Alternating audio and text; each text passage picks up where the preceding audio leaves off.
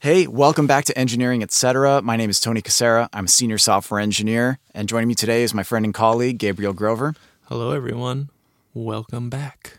Today, we're going to be talking about leadership in tech and what you can do to be a better leader and some of the patterns and culture that we've seen that we think could be improved. It's a very wide topic, and I'm hoping that by giving some of our thoughts, it might help them understand and even work better with their manager, their boss. And yeah, let's hop into it.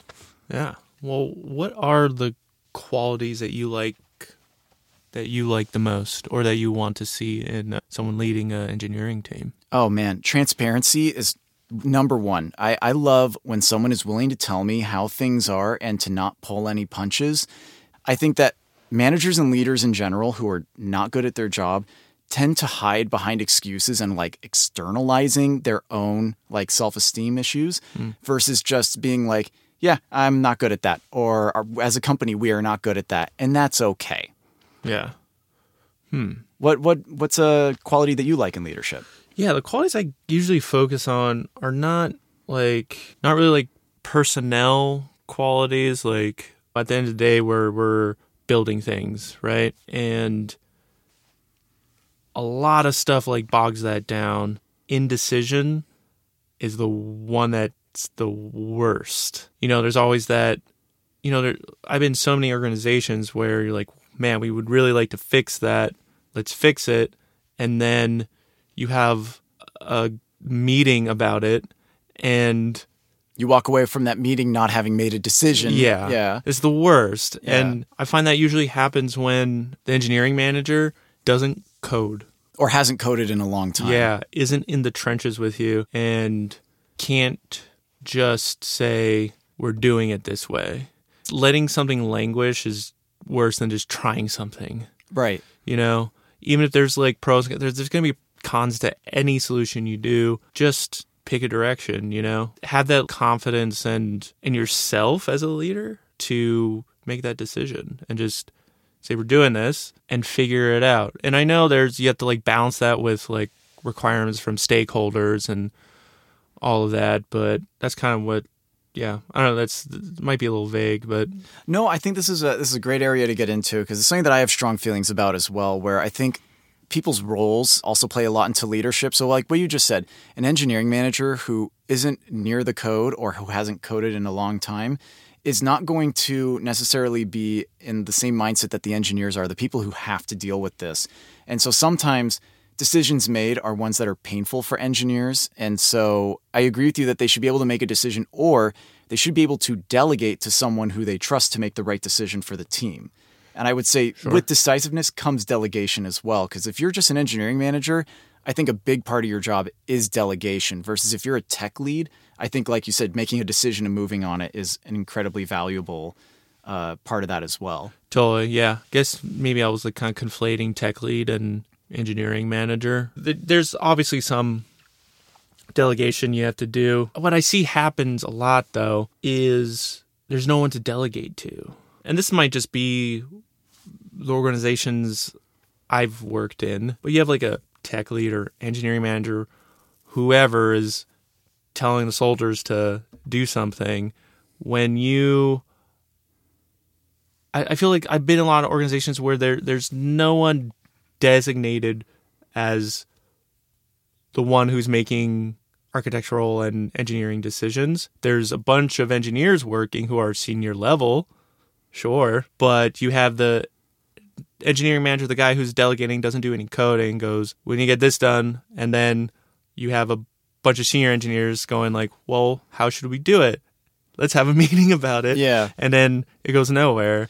Well, in some companies, they would call that role like a solutions architect, right? Someone who just designs the way the systems are going to work together and says, like, go build these systems to connect the pieces. Yeah, I guess. Solutions architect is, yeah, I don't know if that's I kind of have a hot take on. Oh yeah, tell me the hot take. Let's hear it. Yeah, I just like if if you're if you're not if you're an architect and you're not actually in the trenches with your engineers. If you're not writing code anymore, yeah, yeah. you're you can architect all you want. You have no idea if it's going to work. yeah, there's so many there's so many variables and like going from I'm gonna architect this perfect high level design of this thing and then didn't take into account a very stubborn edge case Right. that completely changes your your whole plan. So you need to know the domain you're in. You need to Be practicing in the domain you're in, right? yeah, and like you got to be in the trenches with your soldiers, man. So what do you th- what do you think then when say CTO should CTOs be coding? I don't know.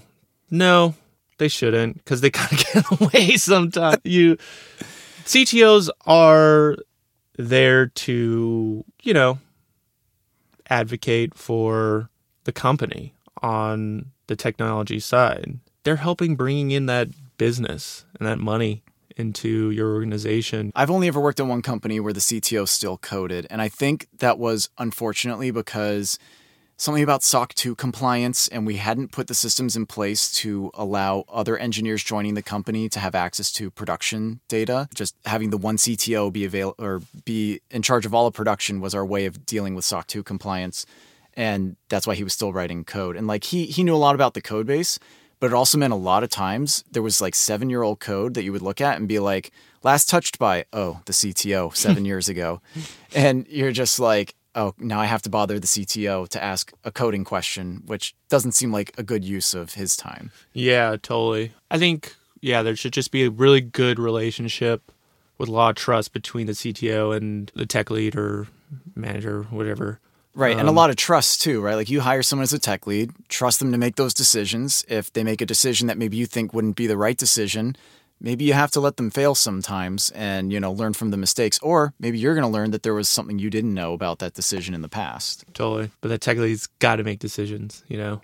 Yes, totally. Um, I think that's something that for me, I got a little brainwashed by Twitter. I was only there for a year, but everything you wanted to do had to have a very detailed, long technical design document that was off of a template. They all ended up being at least five or six pages. Oh my God. You had to have them reviewed by a council of elders, a tribunal of engineers, you know, like, sucks. all, and the old guard as well. And I understand at that scale and size, like trying to change anything in a code base like that should be difficult because you might completely alter the course of the ship and you have shareholders to answer to, right? Mm-hmm. And I kind of get that, but you kill so much innovation that you get from what you're saying, like just being able to be decisiveness and move on, that then it means startups are able to come in and kind of eat your lunch where you're not willing to move quickly. Totally, yeah. And yeah, I guess I've never really I mean my bias is that I've mainly been in startups and I've never been like at a company at like the scale of Twitter. So I don't know if I would ever go back at this point. Like going back to a startup was it was a painful transition, I'm not going to lie. But what you're talking about the decisiveness and all that was like everyone's like make decisions, ship and iterate, like just get it out as fast as you can, get it in front of the customers. And I'm just kind of like, wow, I forgot what it's like to think this way and to kind of just throw stuff out there and not get too hung up on are we I'm embarrassed to admit this, but like I would get like nitpicky in code reviews about like how are we typing React components cuz like hmm. you can do like React FC on the the constant definition or you can just type the props and then let the the TypeScript compiler and infer the the rest of the component Sure. props. And like I remember getting really hung up on that it should be the the inline props thing and I was like this doesn't matter. Like this really doesn't matter. It doesn't move the needle on it. The fact that we have types at all is amazing. Let's just be grateful for that yeah. and just ship the damn product, you know? Totally. Yeah. It's it's decisions like that. So when you have like a working product, like they're not mission critical. They take you away from the objective. Yeah, but they they and I feel like I want those decisions to just Be automated. be automated or just if you don't you're not at that point yet where you can automate that or have like a linter or something checking stuff like that. The tech lead just has to make a decision. Sure, that there should be a tech lead. Now here's this is where like I've seen a lot of companies like when we worked together, our tech lead left, right? And mm-hmm. there was this period where we didn't know who got to make the last call and stuff because if we didn't know, we just looked and we were like, "Hey, yo, who makes who makes the call here?" And he was like, uh, "It should be this." And it was so much easier because none of us took it personally. We were like, "Tech lead has final say." Yeah. And I'm in the in the current place I'm at. We're kind of in the situation where I think we need a front end tech lead, but we don't have one. Gotcha. And I think that that would help settle a lot of these things, like being really decisive on stuff. Uh, totally. Because you're just like, we don't, like, a couple people disagree. Let's give it to the tech lead and have them decide. And it, it doesn't even matter how much better or worse an engineer they are. Someone just needs to know that their role is to make the decision. Yeah. Yeah, I yeah, I completely agree with that. I don't know what else to say on this topic. Thanks so much for listening, everyone. We'll see you in the next one. Ciao, everyone.